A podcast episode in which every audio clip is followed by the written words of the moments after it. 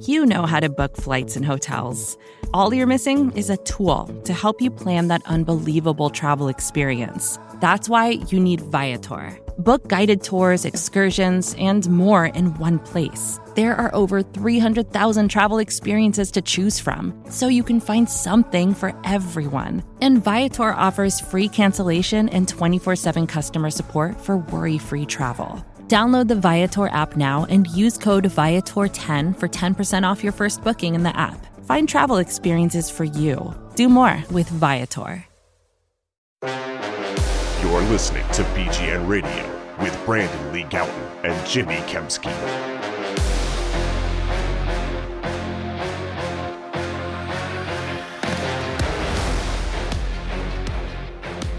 Yo, what's going on, everybody? This is BGN Radio episode number 188. I'm Jimmy Kempski from PhillyVoice.com. With me, as always, is Brandon Lee Gowton of BleedingGreenNation.com. In this episode, not a lot of news to cover from the past week, so we're going to kind of lay out 30 Eagles over unders for the 2021 season. We did this, of course, around this time, uh, around this time ish last year. Uh, Brandon, go ahead and take your victory lap from uh, from beating me. We both beat the fans, but Brandon also beat me in this exercise a year ago. Very gloriously, Jimmy. I beat you in the free agent competition we have this year, unless the Eagles sign Gareon Conley or Malik Hooker, I guess, then or both of them, then you could beat me. But uh, we'll see on that one. Still Uh, possible. And then I possible, and you beat me in the draft game because you took DeVonta Smith before I took uh, him. Boom. But and no one cares about any of this, by the way. But I'm recapping it anyway for the, the maybe the very few who might. But yeah, uh, but I think fans should care about how they finished in the over unders because I'm going to post uh, polls on bleedinggreennation.com accompanying this article just like I did last year. So you will get a chance to redeem yourselves, fans, and hopefully pick right this time. Last year, I finished first place with 14 correct answers. Jimmy, second. 10 voters were third with eight. And I kind of left one unsolved. There was like an over under there for Jalen Hurts' non quarterback snaps. You know, I, didn't like go back and watch every single his, all of his snaps to like chart that. Uh, so I kind of just left that one unsolved, but it wouldn't change anything anyway. So it doesn't really bear impact on the standings. I kind of just wanted to read through uh, some of the ones really quickly, Jimmy, like the, the over unders we had last year, some of the more interesting ones. Um, yeah, just very like uh, a- big reason why the fans lost Jimmy is because they were optimistic, and that did not serve them well. As in the case of Carson Wentz touchdown passes, which you had at thirty one point five. Uh, yikes! And then you had Carson Wentz like uh, interceptions plus fumbles twenty two point five. Um, a lot of people, ninety percent took the under on that one. Guess what? Uh, it was over. Yeah. So, uh, like a lot of those kind of just a lot of optimistic stats from last year. Uh, Alshon Jeffery, 0.5 snaps played. A lot of people took the over and actually won on that, and I did, Yep. and you did not, Jimmy. Uh, so there's there's just like a lot of things like that um, that could have stood out as if you took the over on the optimism, you were not rewarded, and uh, I think I, I won because I was like a little more skeptical or a little more uh, conservative and and what I expected. So there we go. And before we get into this year's, I just want to mention that BGN Radio, of course, brought to you by Righteous Felon Craft Jerky. Go to righteousfelon.com, discount code BGN15 for 15% off the best meat snacks you can possibly buy in your life. And also, Righteous Felon for your beef jerky, but wildnaturepet.com for your dog treat. Same discount code BGN15 for 15% off. Jimmy. Before we get to the Eagles over unders, I have one Sixers over under for you. We're recording this Oh, on baby. Saturday, of course, after the Sixers. Juneteenth.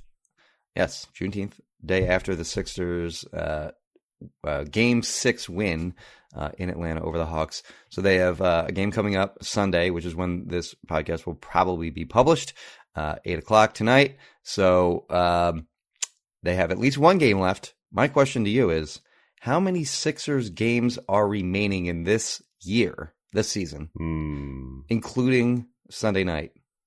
Six, 6.5. Oh, B. Oh man, Jimmy, you're killing me. Uh, I'm gonna take the over. I'm gonna be optimistic because I want to keep seeing them play, and I am hopeful that maybe they have learned. Kind of need some more Tyrese Maxey, a little less Ben Simmons, who has 18 points from the field in his last three games. Great stuff there from an All Star max contract player. So I'm gonna hope they learn from it. But uh, man, hard to feel great about him, huh? I'm going under. Um, Yeah. I think they're they benefit obviously if they win this series because of the injuries to the Nets. Uh, I think they can. I mean, I guess I thought a week ago they would have easily beaten the Bucks, but I'm not so sure on that one anymore. But uh, I'm going to go under on the premise that uh, good chance they lose. I mean, they're favored pretty heavily, right? Seven, seven and a half, I think it is. Yeah, that's what I So, saw for, but- for Sunday. Uh, so we'll see if they can get by them. But uh, I'm going to go under, and uh, All right. you know. All right, let's get to the Eagle stuff. Uh, Jalen Hurts passer rating, 87.5. Should note last year he was 77 point something. So if he improves by 10 points, then uh, he will hit this mark. I'll take the over, Jimmy. I have some level of hope for Jalen Hurts this year. I'm not assuming he's going to be awesome, but uh, I think there's a chance he kind of could be good. And I think this is on the low end. And I just feel like it looked a little too low to me. And maybe I'm kind of being suckered into that, but uh, I'm taking the over. What about you? Well, I think the offensive scheme is going to be more favorable to stats that translate to better quarterback rating, uh, such as completion percentage is a big one, really, for that. Um, but he's got some accuracy accuracy issues that he's got to get through. Um, we'll see if he can cut down on the interceptions. He had four in those roughly four and a half games that he played last year.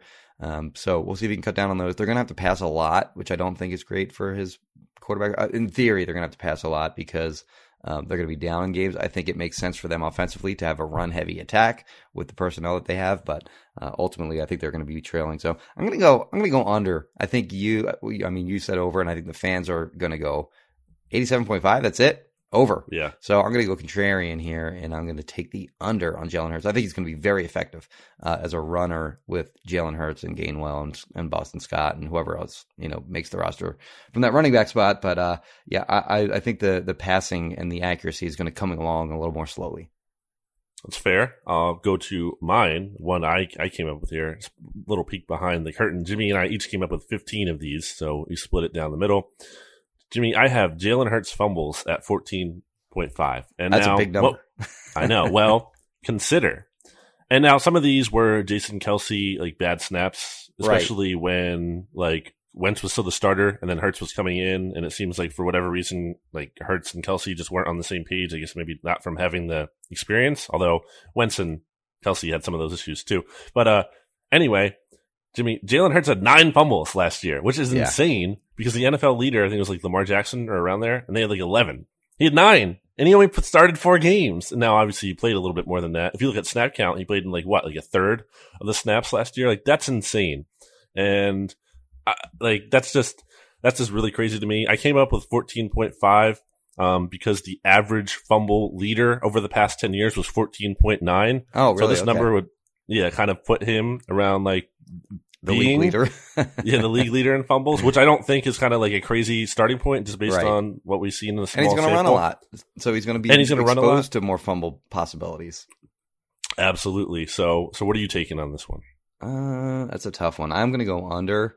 The one thing I will note, like from the very limited time that we've gotten to see see OTAs, is they really are working on ball security. Like they've done a lot of different drills. This is more with the running backs, especially with like the ball on the string drill, where you have the guy on the other end, he's trying to yank the ball out with the string, while the uh, running backs go through drills and they're hold, trying to hold on to the football. So uh, anyway, I don't know if that's a priority at the quarterback position uh, as it is seemingly early on at the, at the running back position, but it does seem to be a priority that they want to be uh, more careful with the football than, of course, they were last year when they just turned it over like they like they were handing out candy on, on Halloween. I'm going to take the over just because, again, nine and four games last year, like it could just be an issue. Um, just like it kind of, it was for Carson Wentz. Uh, it's a high number, but man, pretty concerning. Uh, next up, another one I came up with, Jimmy. Joe Flacco starts for the Eagles at 1.5. Ugh. I'll just say that any t- any game that Joe Flacco starts is going to be unwatchable. So, like, hopefully that number's low just for the Hmm. sake of uh, entertainment value. But 1.5, it's a low, low number, and you have a running quarterback who, in theory, is uh, you know sort of exposed to more injury possibilities. But he is a beast. Jalen Hurts, we're talking about here, beast in the weight room.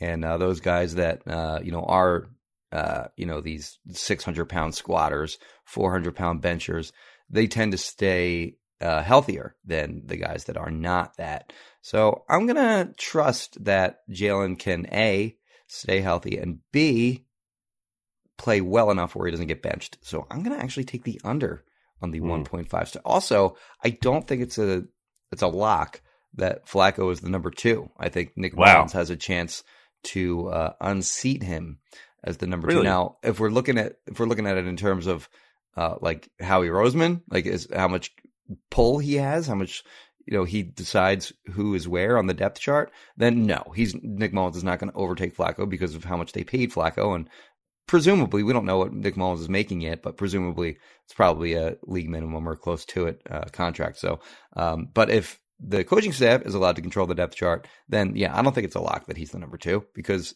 frankly, I think Nick Mullens is a better player than him.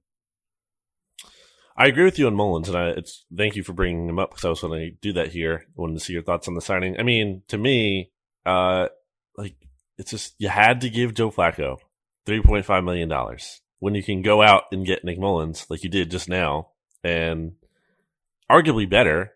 I mean, if he's worse, like how much worse is he? Is he like three three point five million dollars guaranteed worse than Joe Flacco? I don't think so. Uh, he's younger than Joe Flacco too. I I really, it's just kind Yeah, I of was a weird surprised. He, what is he? Twenty six? I was surprised he yeah, twenty six. Yeah. hmm It's almost like a weird signing to me. It's like uh, it doesn't really like make the most sense of the third string to me, as it would make more sense of a second string.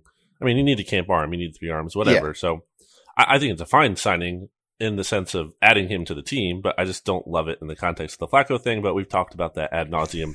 Uh, I'm going to take the over actually here, Jimmy, just based on history. Uh, a starting quarterback for the Philadelphia Eagles has started every single game in just two out of the last 12 Eagle seasons. That was Carson Wentz Yeah. in 2019 and 2016. Uh, there's 17 games now. It's an extra game. So that's, that's something to consider really with all of these over unders Mhm. here. I just feel like, and you know, I don't, I don't know. I feel like there's a chance that it's not just Hurts getting injured or Hurts getting hurt. There could be a scenario where Hurts is like really, really struggling, and I don't think it makes sense to put Flacco in at that point. But like, I could conceivably see them do that just because they don't seem like. uh, like- I mean, they were sold on Carson Wentz as their franchise guy, and he plays so terribly that he got benched. Like, they don't think of highly as of Jalen Hurts as they do or they did Carson Wentz last year. So I think it's just it's it's not impossible that Joe Flacco could come in for injury and or uh, performance related whatever. So I'm going to take the over on that, which is very sad because if the Eagles are playing Joe Flacco at any point this year, then it's just like it's a waste. Like there's no, there's nothing. What's good is going to come out of that. Like you're not learning anything about Right. this player who could be here for the long term. He's not entertaining to watch aesthetically. Like it's just like a big waste of time. If he comes in for performance related issues, then that's I think that's probably like the worst case scenario for the 2021 Yes. season. You know what I mean? So, uh, next one is another one of yours. Uh, Mm-hmm. Deshaun Watson snaps in an Eagles uniform, Mhm. 0.5. So basically, Yeah. does do they trade for him this year? Uh, I'm going to go under. I don't think it happens this year. Do think Mhm. it is very much on the table for 2022. Yeah, I'm gonna take the under as well. I feel like you kind of just have to with the unknown, but I wanted to include it in here because it's something that's Sure. still you know lingering out Oh, it's there. not zero percent in my mind for this year. Oh yeah, and uh, also the snaps is an interesting thing because it's been floated out there. I think Florio has talked about this, or or someone has, where like they could trade for him and he could be suspended. So they're like starting Right. Hurts, but like they have you know Watson around. So you know we'll see on that. But I, I just wanted to include it in here. I'm taking the under as well. All right, you can introduce your next ones because it's your boy. Jimmy saved the DeVonta Smith over unders for me as he should, and I have And I recognize one. this number too, by the way. I, I know I know what Yeah. that number means, but go ahead. All the numbers I pick do have some kind of logic to them. I took the time, people. Uh, this isn't some random guessing. Um, DeVonta Smith yards nine hundred twelve. Why is that number significant, Jimmy? Because that's the number of yards DeSean Jackson had his rookie season. It is the it's the well, it's the Eagles' rookie record for Okay. receiving yards. All right. So so yes, um, will DeVonta Smith basically break the Eagles' rookie receiving record this season? it's lined up for him to do it because he's going to be the number one receiver on the team. I mean, hands down, he's he's clearly the most talented, uh, you know, wide receiver on the roster, but and I think by a pretty wide margin too. So uh, I think he's going to get a lot, a lot of tar- as long as he stay healthy, he's going to get a ton of targets.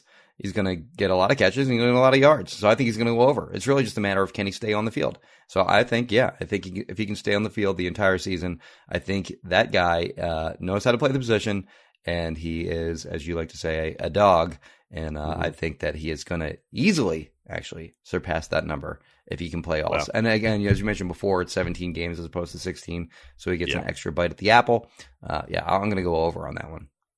So, um, also would be if he hits the thousand mark, it would be their first thousand yard receiver since who, Jimmy? Maclin? Yes, and this is wow. wide receiver. I'm not counting Ertz in 2018 as a tight end when he had over a thousand. And what was that? 2014.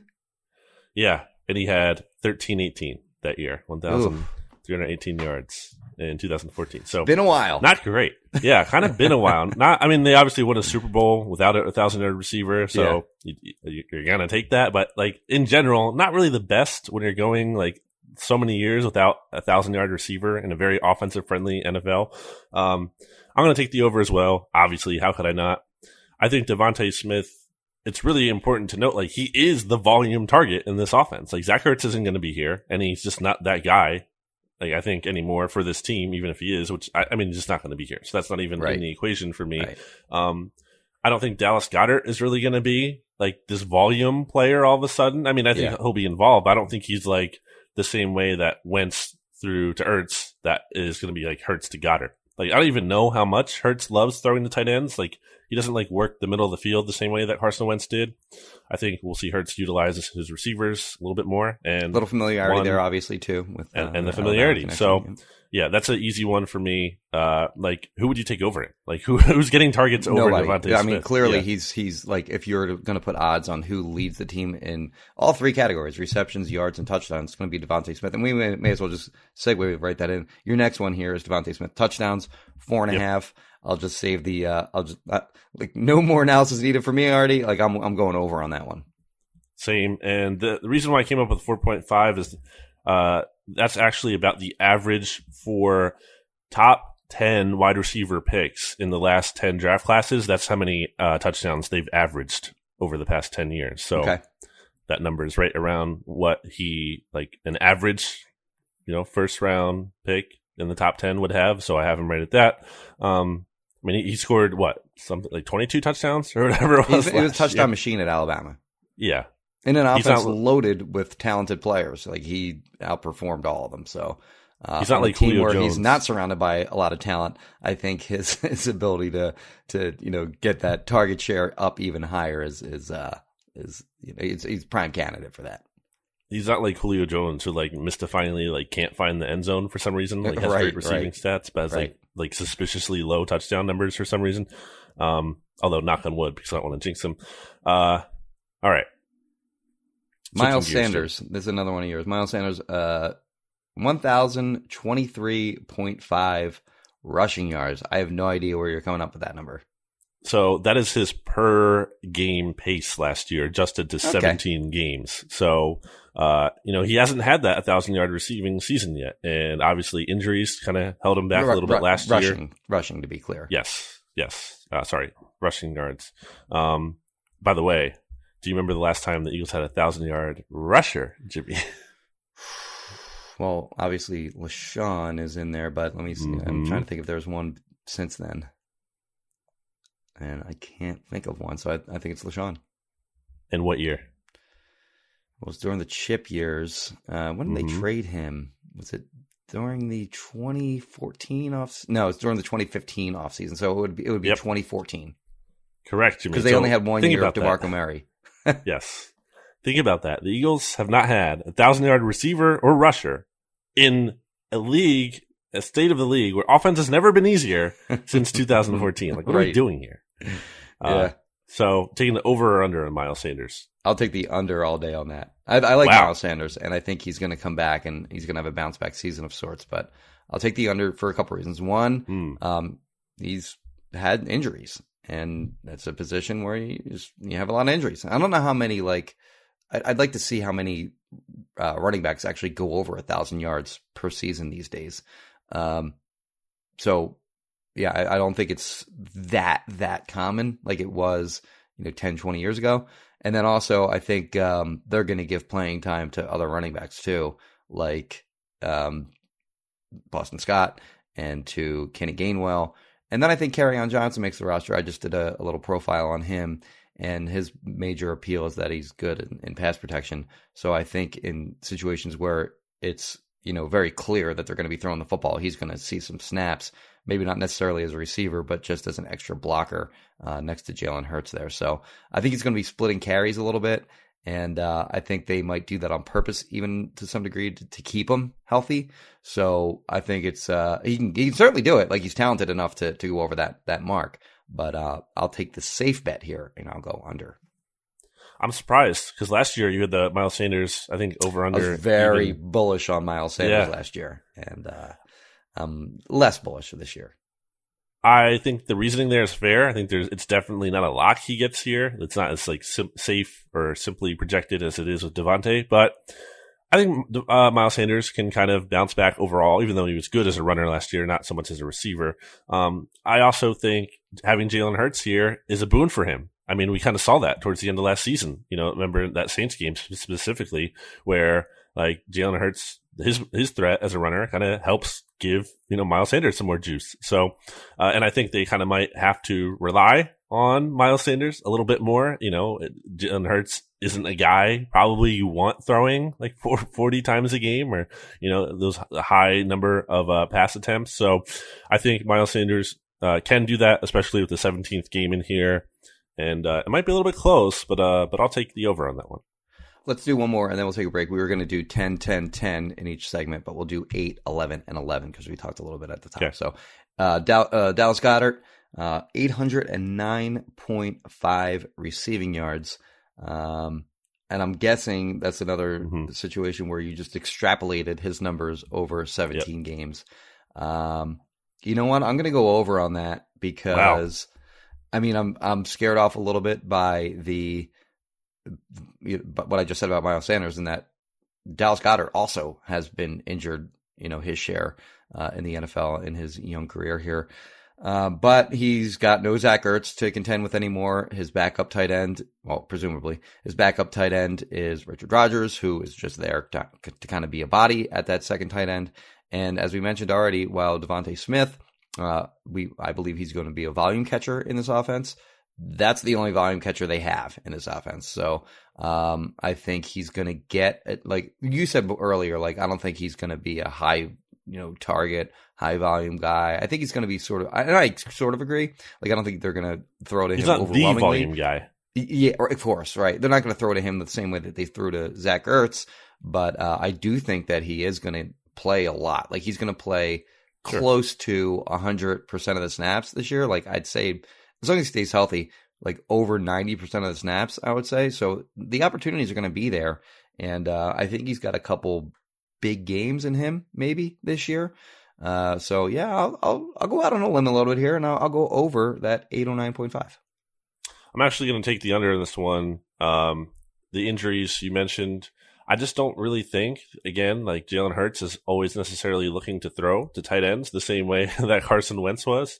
Um, I like Dallas Goedert a lot, but again, we also have not seen him as a proven like volume or increased volume target offense. He's kind of been more of like an efficiency guy, I would argue, you know, uh, like picking his spots more so. I mean, it's not like he had these monster performances when Hurts was in there. Like when Hurts took over, uh, the games that he started, Dallas Goedert had 43 yards, he had 39 yards, and he had 38 yards. And then he didn't play in, uh, the final game. So like, I don't know. I just don't know that we have the evidence that like Goedert's really to, you know, explode. I think he's probably to have his best season, sure.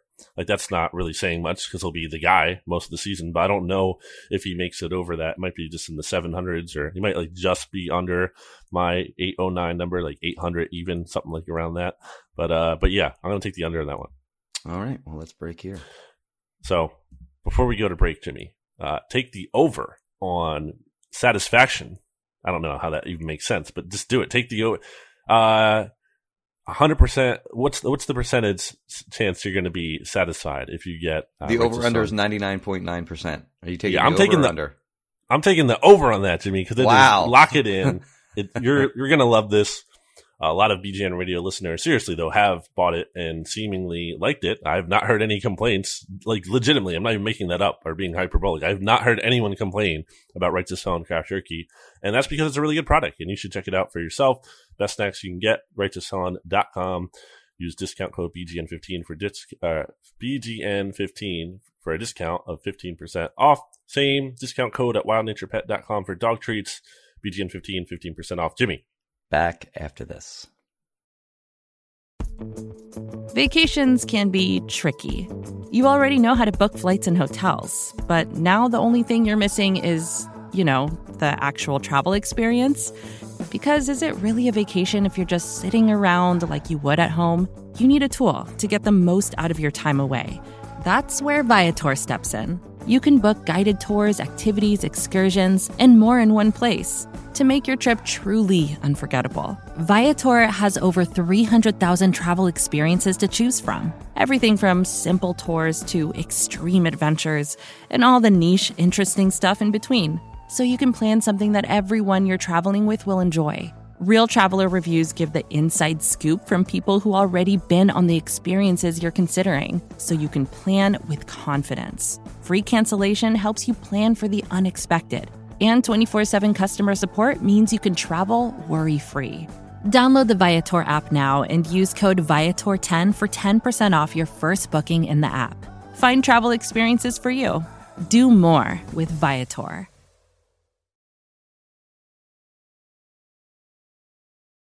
When you need mealtime inspiration, it's worth shopping Kroger, where you'll find over 30,000 mouthwatering choices that excite your inner foodie. And no matter what tasty choice you make, you'll enjoy our everyday low prices, plus extra ways to save, like digital coupons worth over $600 each week. You can also save up to $1 off per gallon at the pump with fuel points. More savings and more inspiring flavors make shopping Kroger worth it every time. Kroger, fresh for everyone. Fuel restrictions apply uh, here on BGN Radio, episode 188 for real this time. Last week, I think we called episode 188, and it wasn't. That doesn't really matter. The numbers don't matter. The only we're numbers that do matter to me. we're such idiots.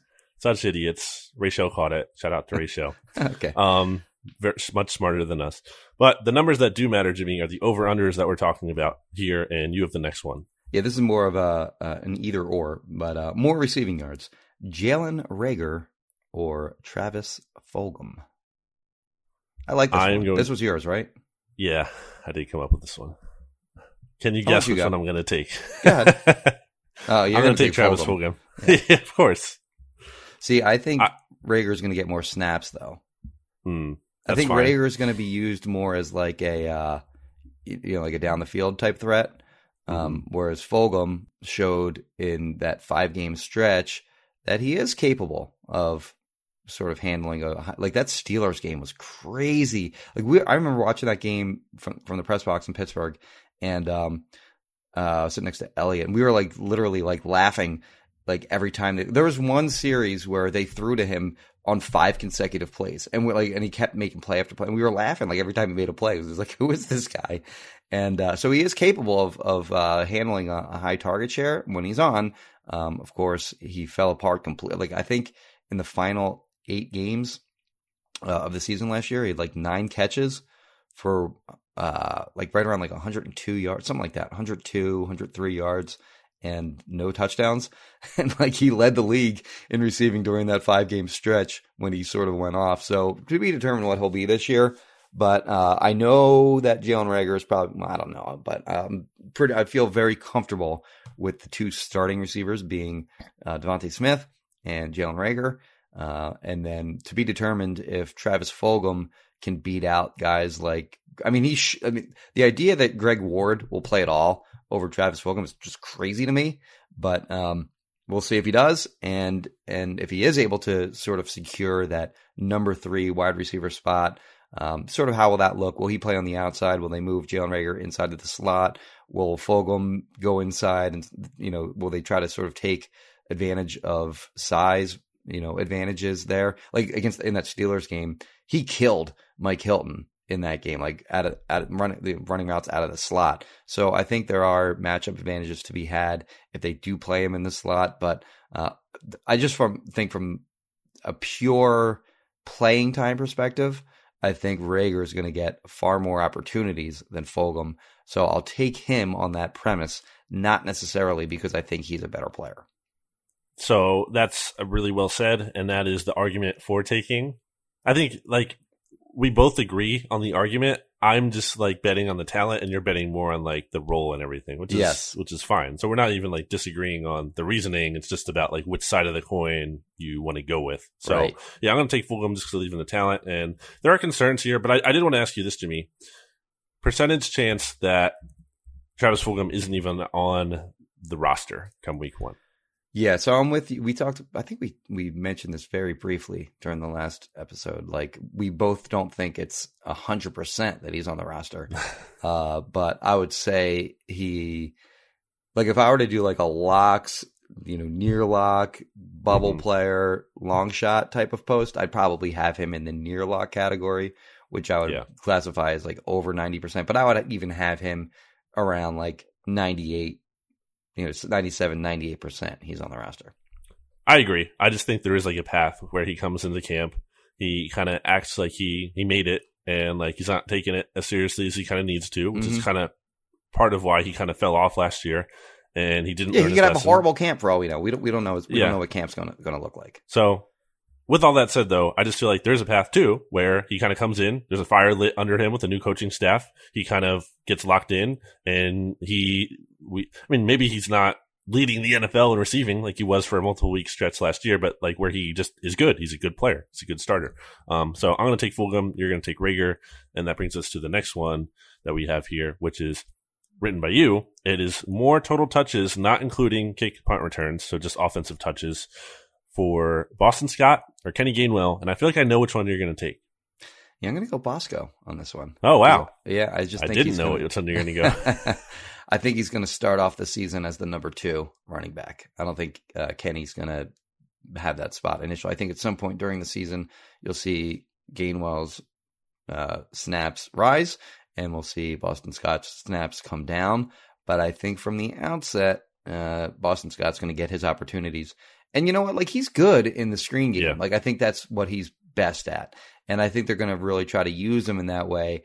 And in Indianapolis, you know, Nick Sirianni had his running backs very heavily um, uh, involved in, in his offense. And I think Boston Scott sort of fits that. Now, of course, Kenny Gainwell, that's sort of the advantage of him as a prospect coming into the NFL in that, you know, he, he did a lot at Memphis in their passing game, had over 50 catches his final season there. And they, they didn't just have him, you know, running routes out of the backfield. Like he'd line up in the slot, he'd line up outside. They moved him around the formation. So he's got all that in his tool bag too.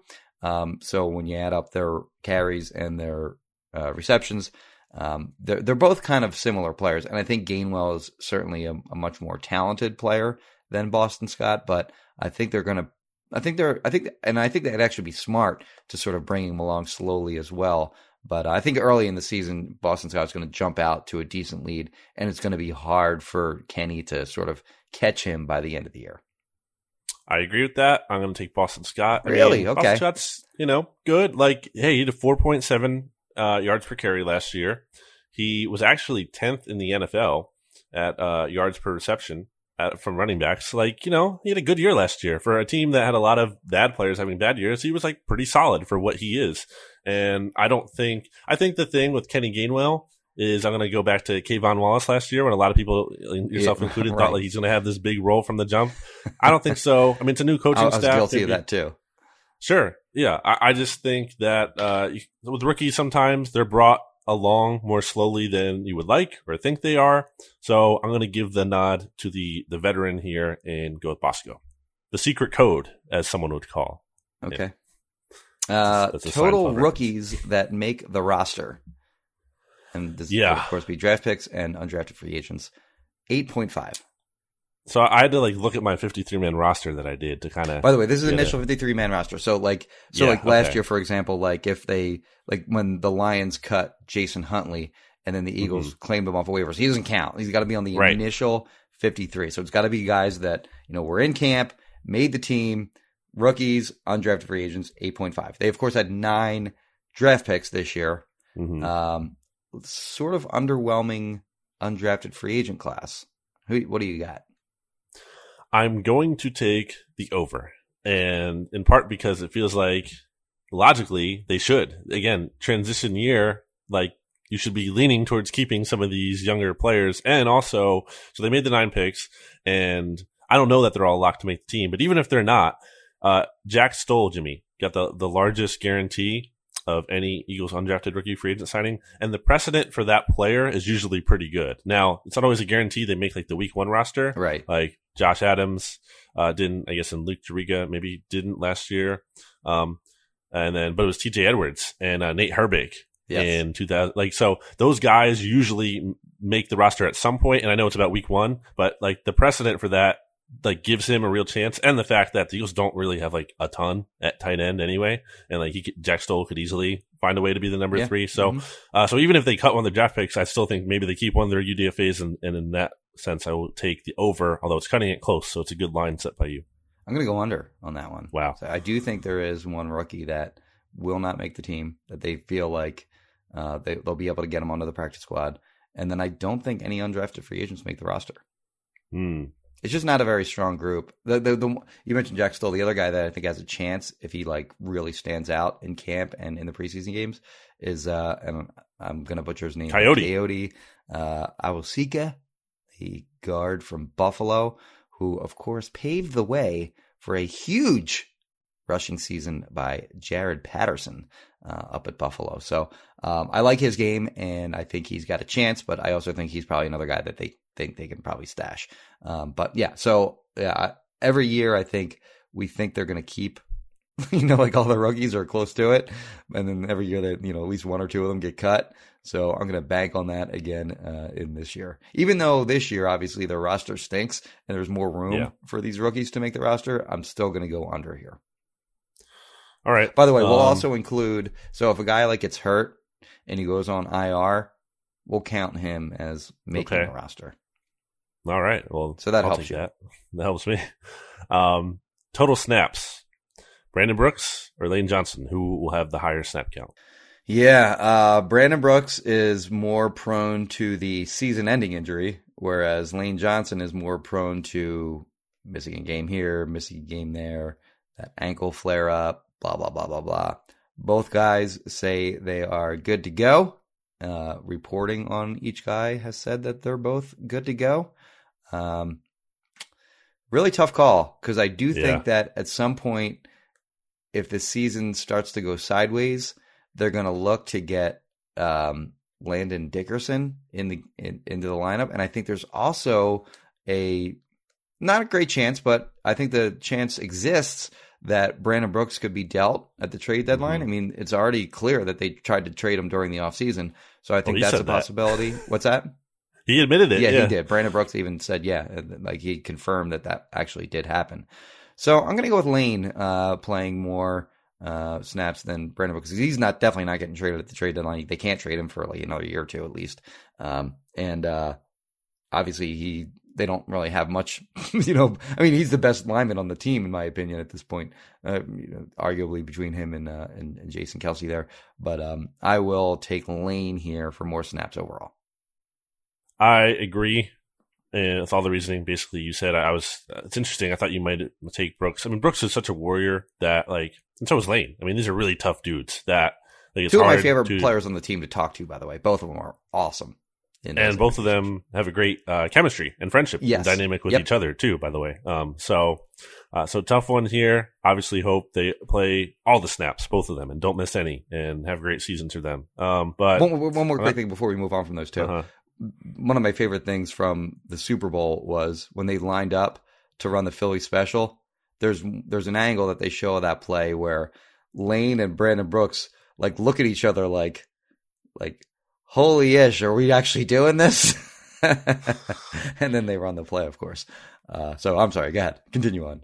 I agree. Going to Lane. But on a related note, Jimmy, I came up with this one. Landon Dickerson starts for the Eagles this year.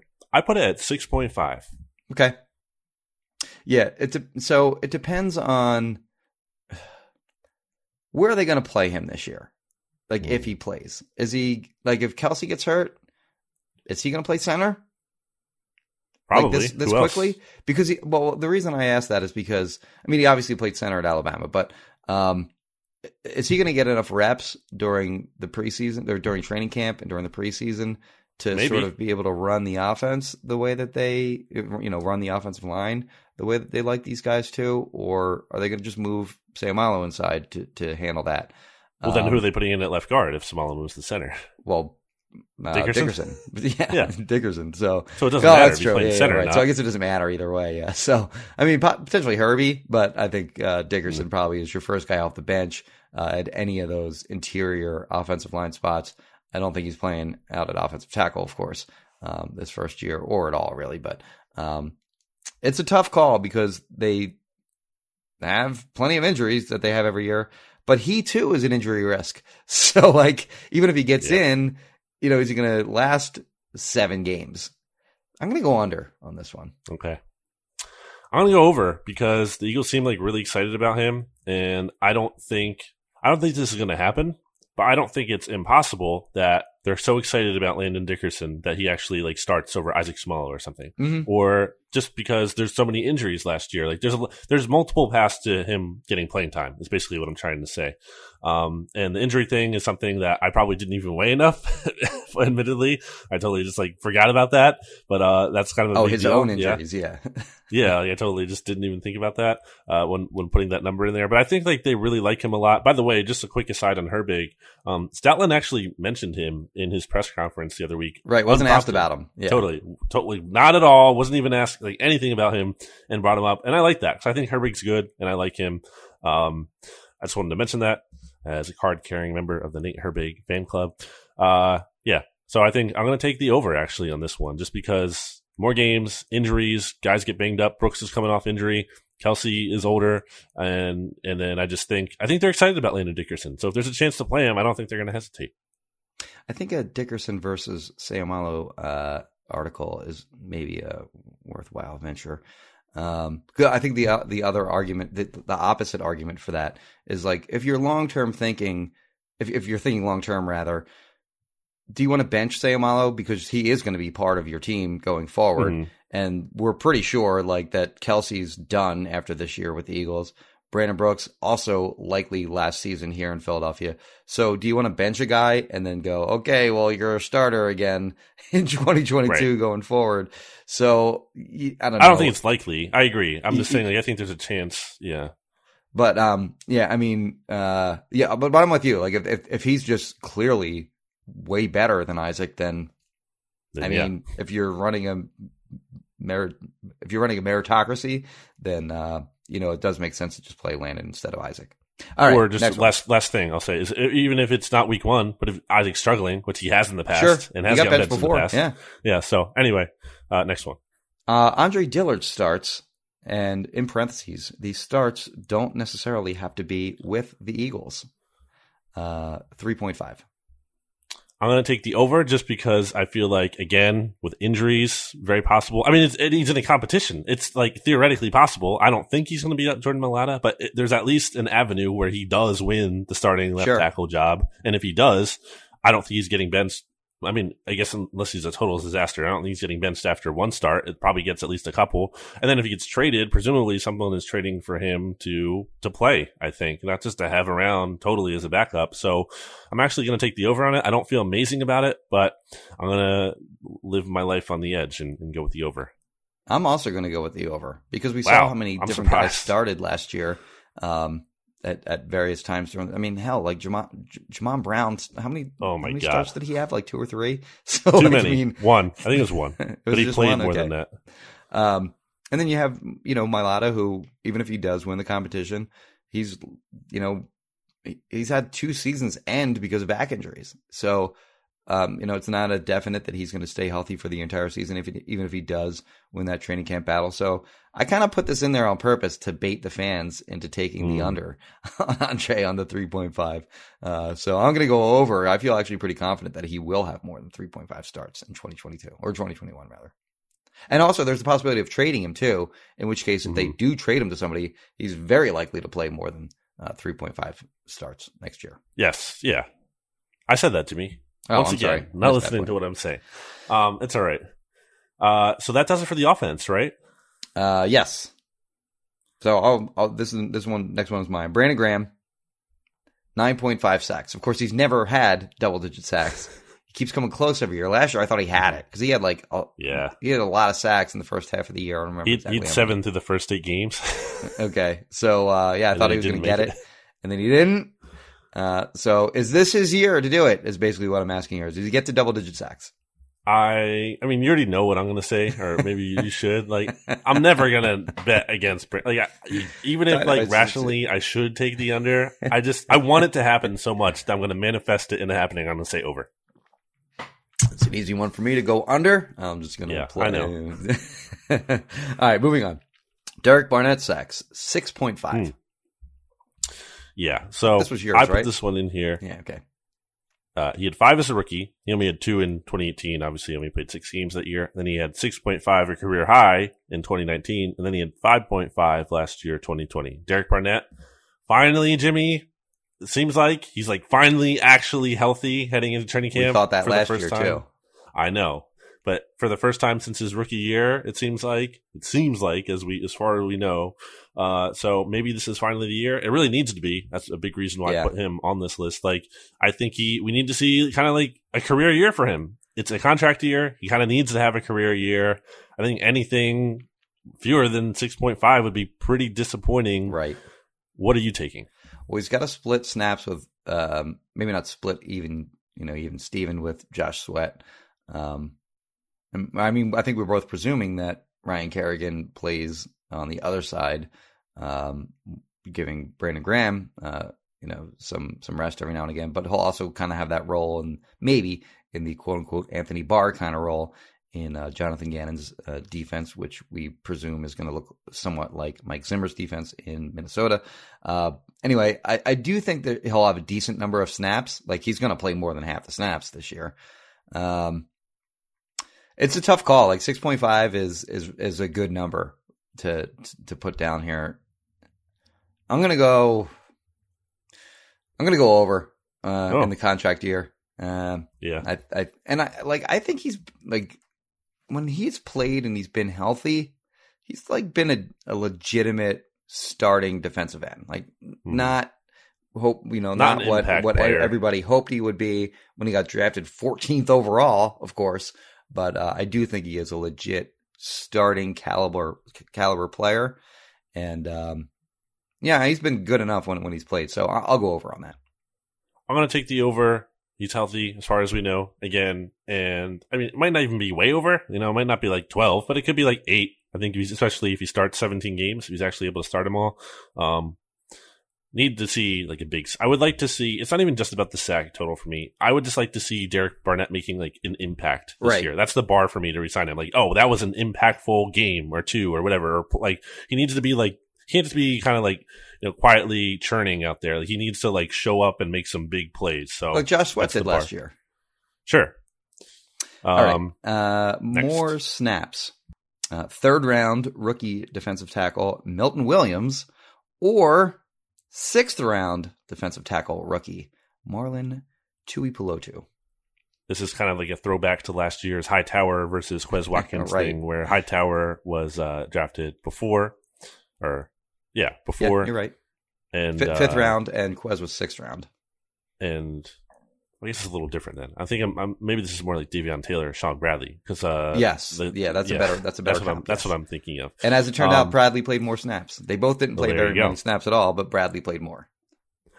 See, I don't really think Milton Williams is the most game ready player, but I feel like he has more ability Yes, and with uh MT's like injury issues and stuff because I don't even think he was like able to participate at least fully in uh, OTAs and everything and maybe he'll be fully healthy by training camp or whatever but it seems like there was some kind of weird injury things that not only caused him to fall in the draft Right. but then kind of kept him out of spring stuff like I don't know fully what's going on there so I'm actually going to go with Milton Williams I feel like you're going to take Marlon though am I wrong I am going to take Marlon because I think he's Yeah. going to have a very defined role in the defense. Like I think he's going to play legit snaps. Um, on rundowns. Um, like that's his that's his floor. Is, is he's going to at least get that? He's going to get into the games in that role. And also, like you look at like the last I don't know six seven years. Uh, I had sort of uh, listed the snap totals for rookie defensive tackles in the Eagles defense. And those are all like undrafted free agents or guys they picked up off of waivers or guys they picked up literally off the street that were getting this kind of playing time. So both those guys are going to play like at that position anyway. It's not going to be a situation where like they play like no snap, like almost no snaps, like Davion Taylor and to a lesser degree Shaun Bradley. Like they're going to get, they're both going to have over hundred snaps as long as they're healthy. But uh, I'll give a slight edge here to Marlon because um, I think that Milton Williams, like you said, is a lot more talented, but is um, I think it's going to take a little bit more time for him to sort of reach his ceiling. And you know, we saw Marlon Tuipulotu play, uh, you know, in a major conference, whereas uh, of course um, Milton Williams played for Louisiana Tech. So um, yeah, I'll, I'll, give a slight edge here to Marlon, but uh, that's going to be another one like like like you mentioned before, like Kenny Gainwell and Boston Scott, where maybe Marlon plays more snaps early in the season, and then Milton Williams sort of catches up to him as we go along. Yeah, I think that number number will be close uh, either way too. Um, Jimmy, yes. Why don't you tell me about Kristen Roach, Roach Realtors?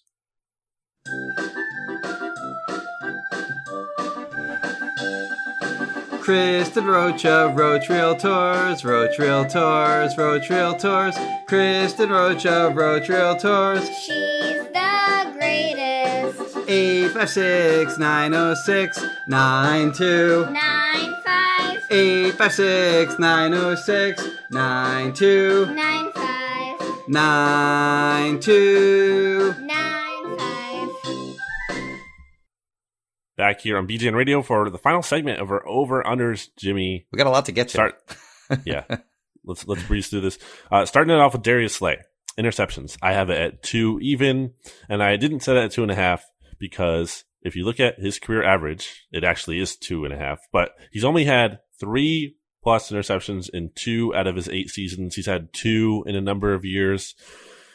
He only had one last year with the Eagles, which came after, or sorry, it came during the Cowboys game in Week 16, which the Eagles were eliminated from the playoffs, and then Darius Slay had a big celebration about it on Twitter. I'll also note that Darius Slay was giving props to Trae Young last night as he was killing the Sixers. So Yeah, So there's uh, that. yeah, that came in garbage time in that game too. Like that wasn't even like a yeah, It, it wasn't even uh, like a, a game changing play game in any way. changing. Yeah, Um, yeah, it's wreaking havoc with my OCD that you went with the two instead of a one Mm-hmm. or two point five, which we talked about briefly before. you gotta take a side, Jimmy. before the Take a side, one or three Uh, or more. I'll go three. I'll go Hmm. over. Over. I am gonna go under. I think Okay. I might regret that, but I don't know. I just like I think there's a weird perception of Darius Slay. So a little spoiler alert here, a little teaser. I'm gonna do NFC's mixtape podcast with RJ this week about the most overrated players in the NFC East. I think gonna aim to do like one offense, He's one good one. defense, and then legacy. I think Darius Slay is a very strong case that he's the guy. I don't think I don't think he's trash. I don't think he's terrible. But I mean, the Eagles gave him contract to be like literally the Mm-hmm. the highest paid quarterback in the NFL at the time of the deal. They got him to be an impact player. He wasn't last year, and guess what? He wasn't the year in Detroit before that either. He's getting older. This could be a player on the decline. I just, I don't know. I we didn't see it last year. We didn't. Not only did we see not see interceptions, we didn't really even see like the big opportunities for him to get those, and maybe in part because he was covering his guys and they, the, Right. the other teams were throwing elsewhere. But guess what? Uh, Well, they weren't throwing elsewhere that much. He got he Yeah. got wrecked by a couple guys.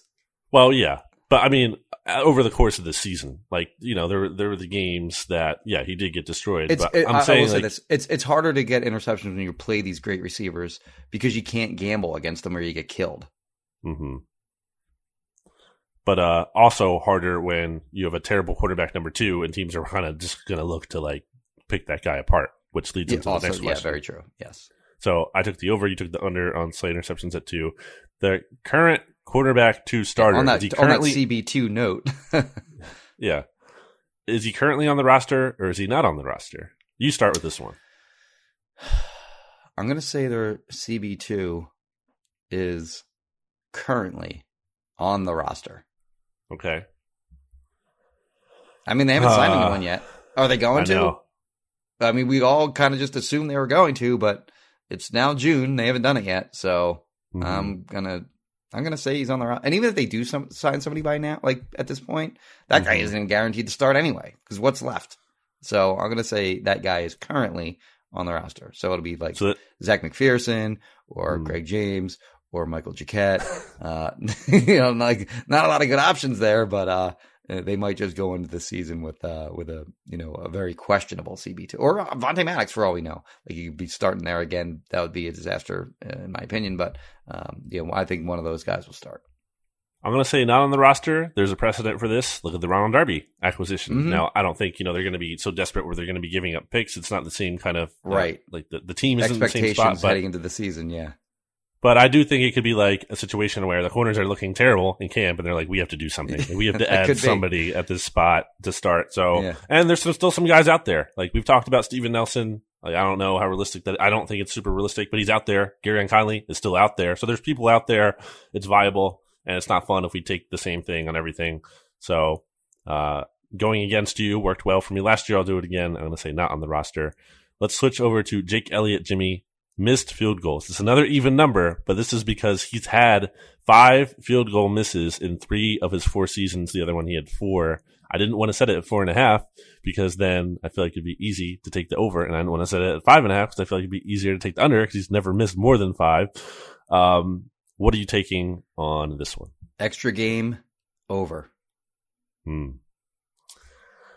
There is a very foreseeable scenario where Jake Elliott just like really struggles this year and it's his last year at the team because then the Eagles can get out of his contract. hmm If I'm not mistaken, they they could, I guess, kind of get out of it this season. Like if he's really, really bad and they just like if he just totally falls apart. Um I am going to take the under though, because uh I think I he think bounces back. Actually, it's But, not uh, impossible he could bounce back. Yeah. Four is a low And- number of misses. Yeah. like even when is. he missed, so he had a low number of field goal attempts last year, Hmm. um, and he missed five, but his field goal percentage was like seventy something, whereas he's been, uh, I guess around like eighty two or eighty three, I think, for his career. Uh, I think we'll get back to that this year, but uh, I guess I'll I guess I'll just go over because I don't four is four is a pretty low number of misses. But here's my logic on this. Jake Elliott, to his credit, has shown up like big in the most high pressure Sure. states. Oh, for sure. And this is a Yeah. this is a high pressure season for him. This is like kind of a make or break season. I think like he has to have a good year. I think the Eagles are going to move on. So maybe he's on his game, and uh, that's the reasoning I will use to take the under on his misses. underrated part of their Super Bowl season, Jake Elliott. I mean, he made huge Yeah. kicks all year. Big one against the Raiders, big one against Houston, I think. Obviously the Giants one, and then the Uh-huh. the Super Bowl field goal. I Forty think five doesn't, yarder. doesn't get doesn't get mentioned enough. Yeah, uh, it All made right, sure the uh, game w- wouldn't be lost in regulation. Eagles that make the initial Pro Bowl roster. Now, to be, I've phrased it that way because we're not Yes. counting replacements for guys that don't play that are named to the Pro Bowl, don't play, whatever. or Um, that weird Miles Sanders corollary that happened this year. right. Uh, so I, I set this at two point five.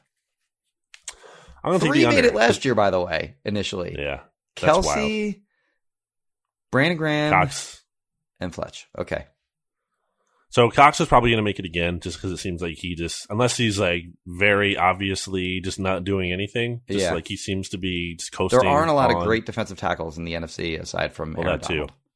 So I think he's a sure bet to make one. Other than that, who do I feel really great about? Yeah, I don't know. Um, I'm going to take the under on that just because I don't like conceptually. I don't think the roster is amazing, and I also think the Eagles aren't going to be great enough to kind of get guys in. You know, just based on like, oh, the team is good, so they kind of get that extra bump. Especially they're bad last year, and the Pro Bowl kind of takes sometimes years to catch up. You, you kind of have that stench on you Yeah. still. You're not going to get the benefit of the doubt. I'm going to take the under. What about you? Well, Kelce could be a you know another lifetime achievement guy. Um, Yeah.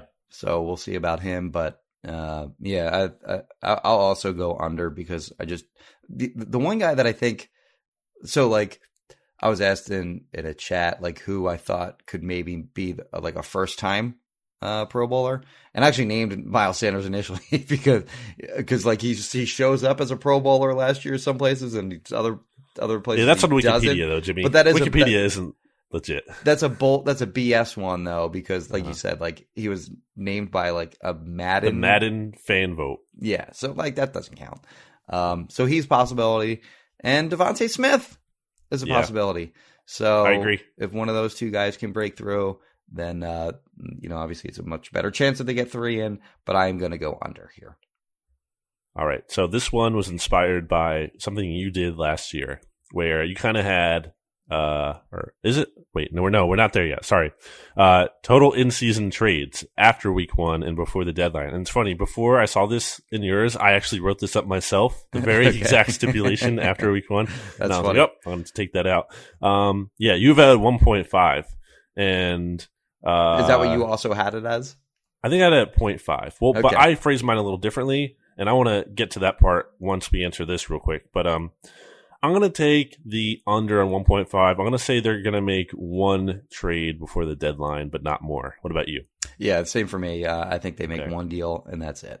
My over under was going to be Eagles players traded away, like the Okay. little bit different phrasing there. So kind of more on like how many like so basically are the Eagles going to be sellers and who are they like are they going to sell players away? Because uh, I think that's should be possible.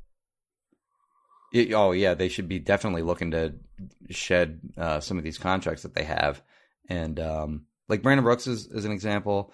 Um, Fletcher Cox, I think, can help anyone. I mean, he can help any defense that's contending for a Super Bowl. Like you can play him in a three-four, you can play him in a four-three, you can put you can play him anywhere. So he's a guy that um, you know the options are limited, unlimited for him uh, in terms of uh, trade value.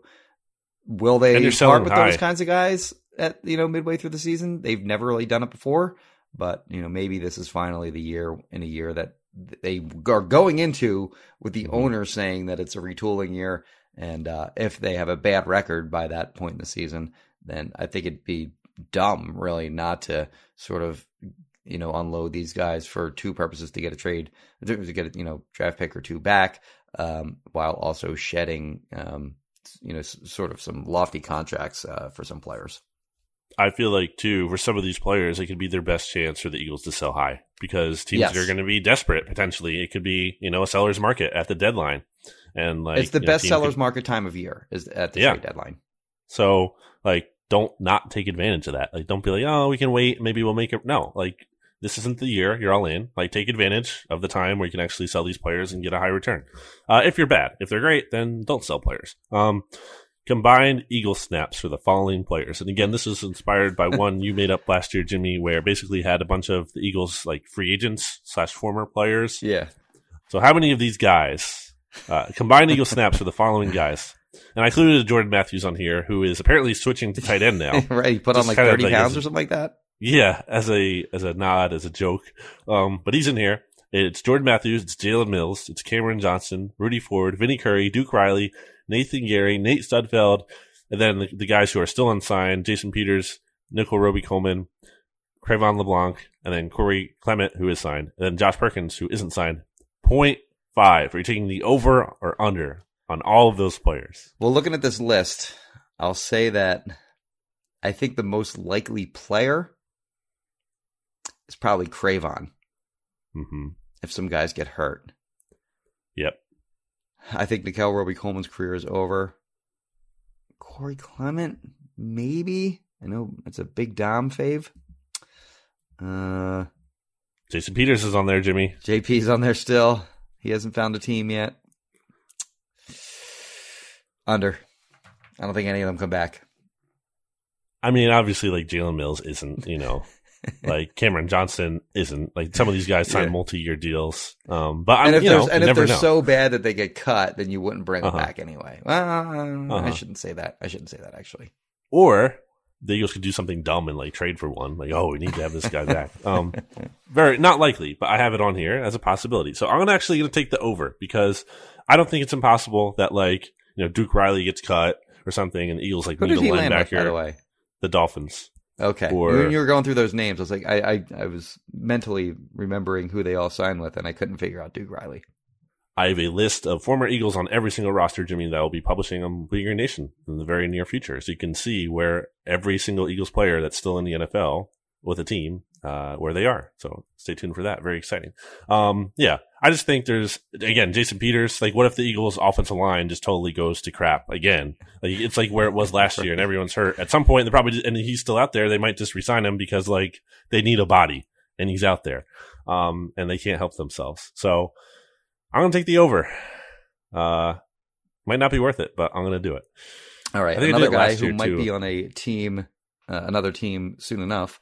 Uh, Zach Ertz, the Mm-hmm. trade slash release date for him, July 29th at 12 noon. You going Mhm. before or after that date? So we're going to say under is before. Yeah.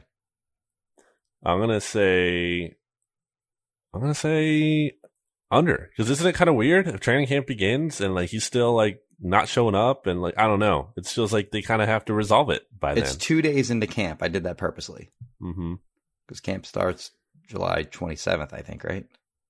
Yeah. So I'll say before that. What about you? It's tough. Like, I mean, I set that date to make it difficult. Um, I too will go before Hmm. July 29th. I mean, just get it over with already. like, just, Yeah. just do it. Whatever you're going to do with them, trade them, release them. Just, come, come on.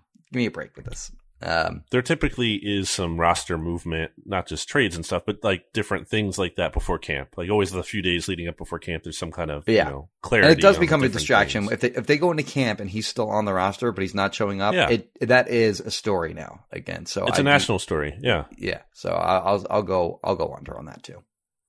All right, so I put this in here, kind of silly, but I think it's relevant. Rock, paper, scissors, touchdown celebrations. That's shown on the TV. So this could be like I'm, I'm thinking players, but if Nick Sirianni does it with one of his players on the sideline after a touchdown, let's say, Yeah, then that counts. counts. Yeah. So, but it has to be after it's a touchdown celebration. Um, so I put it at 0.5. You're taking the over or under. So I remember like the 2018 season. Uh, well, first of all, the 2017 season, part of like the fun of that season was all their touchdown celebrations. Like they had a, they had a ton of them.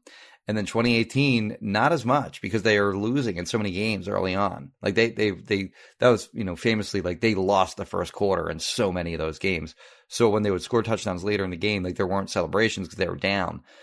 So I think that they have to, in order to generate these touchdown celebrations, they have to have leads in these games. hmm And I don't think it's going to happen all that much. So I'm going to go under because I just don't think the opportunity for, you know, creative, fun celebrations are going to be there as much Mm. uh, as we saw, of course, in the 2017 season. And, you know, you and I are, uh, of course, you know, finally, you know, well in well in touch with the rock paper scissors stuff, and the fans are, and the rest of the Mhm. media is, of course. But I wonder how much the players really pay attention to that as much. Um, certainly, DeVonta Smith, you know, has the history with, Uh-huh. uh, you know, playing rock paper scissors literally like during the game with Yes. guys like Jaylen Waddle and stuff like that. So he would Mhm. be my It's in there. he'd be he'd be the guy that would have that touchdown celebration, uh, in my opinion, if it were to happen. And as we noted earlier, I think he's going to go over the 4.5 touchdowns uh, that you that you laid out. But still, I'm going to go under. I don't think it happens. Um, that'll be a fun one. Like when it happens, I'm sure I'll get a text from you if uh, Yeah. like immediately uh, as soon as there is a, a rock paper scissors celebration. So I assume you're going over. Do or do you already say you're going over? I'm going to take over. I think it's possible. I think there's a scenario, where, and it's a very simple one to do. Like it's one that like you could still do even if you are down. But it's not like this big elaborate team thing. Yeah, like yeah, you can yeah, just yeah. do it quickly with like a pal, you know, like one of your other teammates. Like you, Mhm. you could be down two touchdowns and you could just do it real Okay. quick, and it's not like a big thing. Um, so wanted to have some fun with that. Uh, Eagles win total. I put it at six, and you're so pissed off by this. It's an even number, but you have the Eagles winning six games this year. I looked back at your win loss Yeah. prediction, and I wanted to make you take a side. It's not fun if I put it at six point five. I know you're if it were six point so- I go under. exactly. but so it's I wanted to put it at six. Yeah, Five is a really low number because Yeah, it's not just five and eleven anymore. It's now five and twelve. So do I? The question is, do I think five or seven is more likely? And I'm going to Yes. go seven is more likely Okay. Than five. Now I'm very pessimistic on this team, Mhm. and my six and eleven prediction says that basically. But I do think seven in this horrible division and their last place schedule. I think seven is uh, is more likely than five. I'm gonna take the over as well. I mean, I had them winning freaking eight games, which will probably not look great in my in our, our podcast prediction. So I'll take the over on that one. I like the last four that you have, Jimmy, Okay. which all relate to uh, well draft pick stuff. The Eagles' first round picks next year. Okay, so Eagles 2022 first round draft pick position is it over or under at 9.5? I'm gonna take the. I mean, I just had them winning seven games, so man, I'm gonna say uh, just over. Oh, So you think they're they're picking like 10, 11, somewhere around there? yeah, like just over, just just over. I'm going under. I think they're picking in the five to ten range.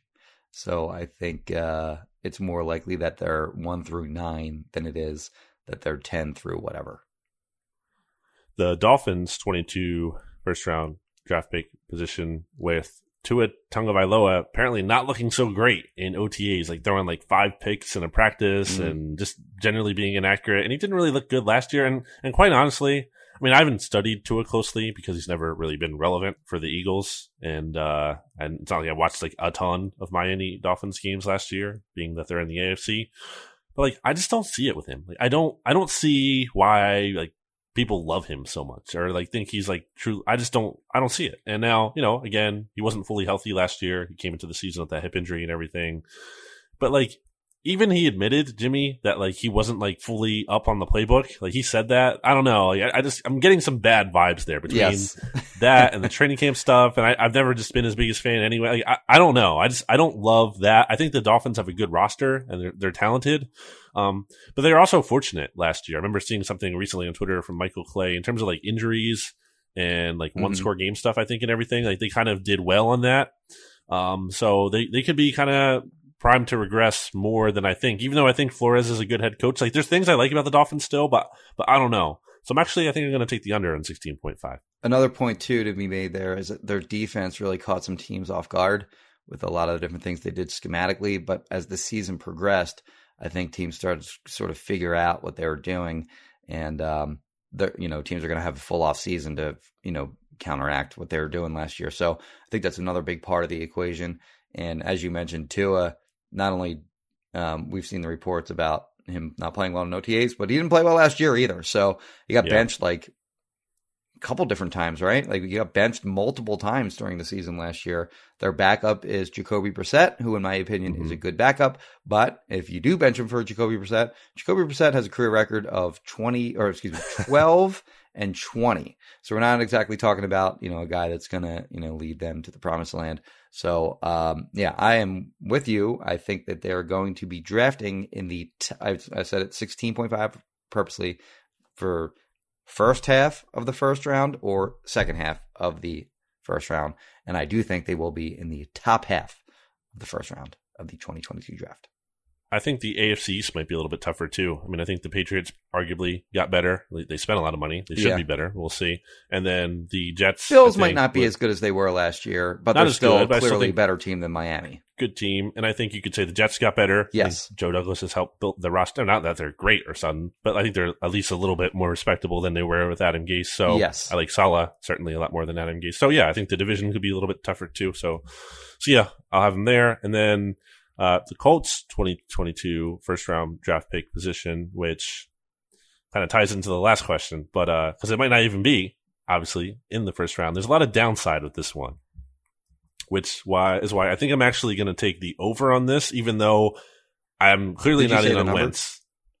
Uh, twenty sorry, twenty one point five is what you have it at, and I, I just think there's like so much downside because what if Wentz gets hurt and then it's a second rounder? Like, like there's there's a lot of potential for this pick to fall. Well, to be clear, this than- isn't this isn't their this isn't necessarily like it doesn't the, pick doesn't have Oh, to okay. convey here. It's just what's the Okay. Colts first round draft position.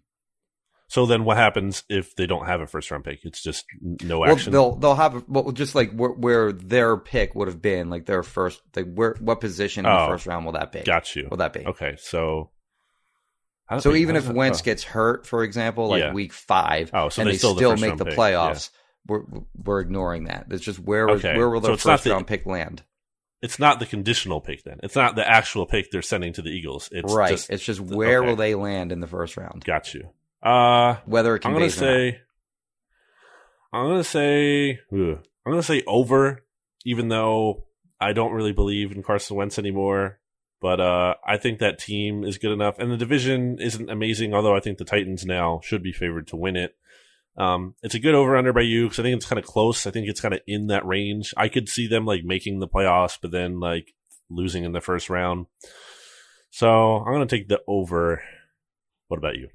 So 21 is a spot where they would make the playoffs because um, Washington, for example, was the had the highest pick of any team that made the playoffs. They picked 19th uh, last year. Now that there are 14 teams that make the playoffs in the NFL, um, so I said it at a spot where they make the playoffs, but I don't think they're going to make the playoffs. I think Tennessee is going to win that division, and I don't think they're going to win a wild card. And the reason why, for me, is very simple, and it's because their quarterback was the worst starting quarterback in the NFL last year, and he is now their quarterback. And I think he's a downgrade from Philip Rivers. And you know they're going to win some games. Like I think they're going to be somewhere around like 500. But uh, I will pick the under on the 21.5. Then we'll finish it up here with a related note. Carson Wentz percentage of snaps played, you put it at 75. Even obviously the context here is if Carson Wentz plays 75% of the Colts snaps last year, the Colts will send a 2022 Right, no matter what, no matter what pick. the rec- yeah, no matter what. no matter what. The other condition being that if the Colts make the playoffs and Carson Wentz plays at least 70%, then they also get a first round pick. The it's Eagles weird do. that those So- percentages are so close to each other. Mhm. you know, I wonder what the I wonder what the Well- negotiating process was on that. Oh, I thought we've talked about that. That's the the seventy percent thing is like it's a protection against sitting starters in the final week. Like, if, Uh, you know, oh, oh like- right, that makes sense. So Yes, if it's like close and then they sit the starters and it's like, hey, come Right. on, what are you doing? It's like kind of protects against that a got little it, got it. That makes Yeah. sense. Okay, bit. So uh, I'm gonna take the over on this. I think I forget what his career average is, but I believe it's over over this actually for Carson Wentz snaps played um, for his career. So it's not like history is against him, even though he has been hurt. Um, it's an interesting question to consider just because I'm so fascinated by the uh, protect your investment angle to this. Like, because if he's if he's stuck in, there becomes a point where like it's just not worth it to keep playing him because you need to protect that. Like, if this pick is going to be like a top five pick, then there's no way the Colts are going to let it convey to the Eagles because like you Right. can't do that. right. Now, I think if it's in the gray area and it's kind of like, do we need to make a decision on this? I think they lean towards keeping Wentz in because I think they're going to value the relationship with Wentz more than the pick. If it kind of has to be a choice between those two and it's not very clear cut, they, I think they're going to lean towards keep letting him play. Um, so I'm going to take the over on this, but there, you know, there is downside in injury and performance. Yeah, I mean, it's it's going to be tough for them to bench him, like especially if like he's not playing terribly, but they're just not winning games for whatever. Mhm. They can't because if you bench him at that point, you're basically telling the entirety of the team, uh, we think uh, a draft pick is more important than this season that you Than guys winning, worked yeah. your asses off for for for the last you know seven months or whatever. So that's gonna be hard for them to do. Like Wentz has to legitimately be really bad uh, for them to bench him. But yeah, I think he'll I think he'll cross that seventy five percent threshold this year um, because they're going to be. I mean, they're going to be in contention for that division for the entirety of the season, and um, you know, I, like I said, I think the Titans are going to win the division ultimately, but um, it's not like they're going to be out of it by the time like November uh, rolls around, where they're just like, okay, well, we're not going to win the division. We're almost certainly not going to make the playoffs. Let's make sure we get. Let's make sure we keep our first round pick. I don't think that's going to happen. So I do think he's going to be. It, for me, it's really just a matter of can he stay healthy, and uh, I, I'll bet on that happening. something I've been thinking about recently as we wrap up here um, is isn't it kind of funny how like as recently as last year, I was like, oh, can Wentz stay healthy? Can Wentz stay healthy? Like that was like still like, a, like uh, the biggest Yeah, thing I feel sure. like being talked about with him. But then he gets traded to the Colts, and now it's just like, oh, he's going to be great because now he's back with Frank Reich. It's like, well, what happened to the injury thing that like used to be the Right. consensus opinion? Like Right. I thought that was overblown. To be clear, um, because I think you look at some of the injuries, it's not always like the same stuff. It's fluky stuff. Although, you know, it's a point of concern, but it's just kind of funny to me how that shifted. It's like he's not in Philly anymore. And now the injuries are just not even mentioned. And it's just like assumed he's going to be good. I feel like the national uh narrative is it's like he's back with Frank Reich, everything is fixed. The Colts have this amazing offensive line, which I don't even think is necessarily true, but that somehow gets accepted as like fact, Yeah. and that like Wentz is just going to automatically be better. A hundred percent, like it's, it's not even a question. You just put him in a better situation, he's going to do great. So I'm going to take the over, like you Um, did. I don't know if you can hear my us up. washing machine on the spin cycle right now, but that's what that back. I can't. is. Uh, so yes, we, right. we, we so we agree there. Did did you happen to be tracking these as we've been going along? I did. I wrote them down. I will have these again posted on bleedinggreennation.com with our both of our picks, Jimmy, and then polls for people to vote in to uh, you know, weigh in with their options. That's fun. Any final thoughts, Jimmy? Um, yeah. Uh, just looking forward to the summer, and uh, go Sixers. Agree on those points. To me, I'll say happy Father's Day to you. Oh, thank you, my dad. Yes. obviously. Uh, this episode being Yeah, happy Father's Day to all the other Father's Father's Day, to all the other fathers out there. all the other fathers uh, out there who listen to the podcast, including my dad. Happy Father's Day, Dad! I know you're. I hope you're listening at this point. I hope you didn't. No, he didn't turn it off. They always listen to the end, and my mom too. Love you, mom. Um, love you guys. You're the best. Thanks for listening and supporting me as always. Appreciate that. That's really cool. Um, yeah. So that does it for this week's episode of BGN Radio. We will be back with you next week talking about something. The Eagles aren't really, there's not much happening, but we will be here talking to you about something. So you, you have that to look forward to. Again, teasing the NFC's mixtape with RJ Ochoa. That'll be fun. The overrated players this week. We'll do underrated the next week. We've been having a lot of fun with that podcast, Jimmy. Jimmy Kempski here has the Dumpster Fire series coming Ooh, out yes. soon. Yes. So that'll be Beginning exciting. Monday. Monday. Okay. Wow. So you, you'll want to check those out. And then obviously, so that's what we'll talk about on the podcast next week. We'll talk about the Dumpster Fire series. Um, and also check out BGN Radio on Twitter at BGN underscore radio. Check out me on Twitter at Brandon Gowton, Jimmy on Twitter at Jimmy Kempski. Go rate, review, subscribe, all that good stuff. Tell us how you found the podcast. We're always kind of interested to see how you know about us. That's always cool. If you don't know what to write in the reviews, there you go. There's a little prompt for you. Check out Right Righteous Felon Craft Jerky by going to righteousfelon.com using discount code BGN for 15% off. Go to wildnaturepet.com for 15% off. Dog treats, use the same discount code BGN15.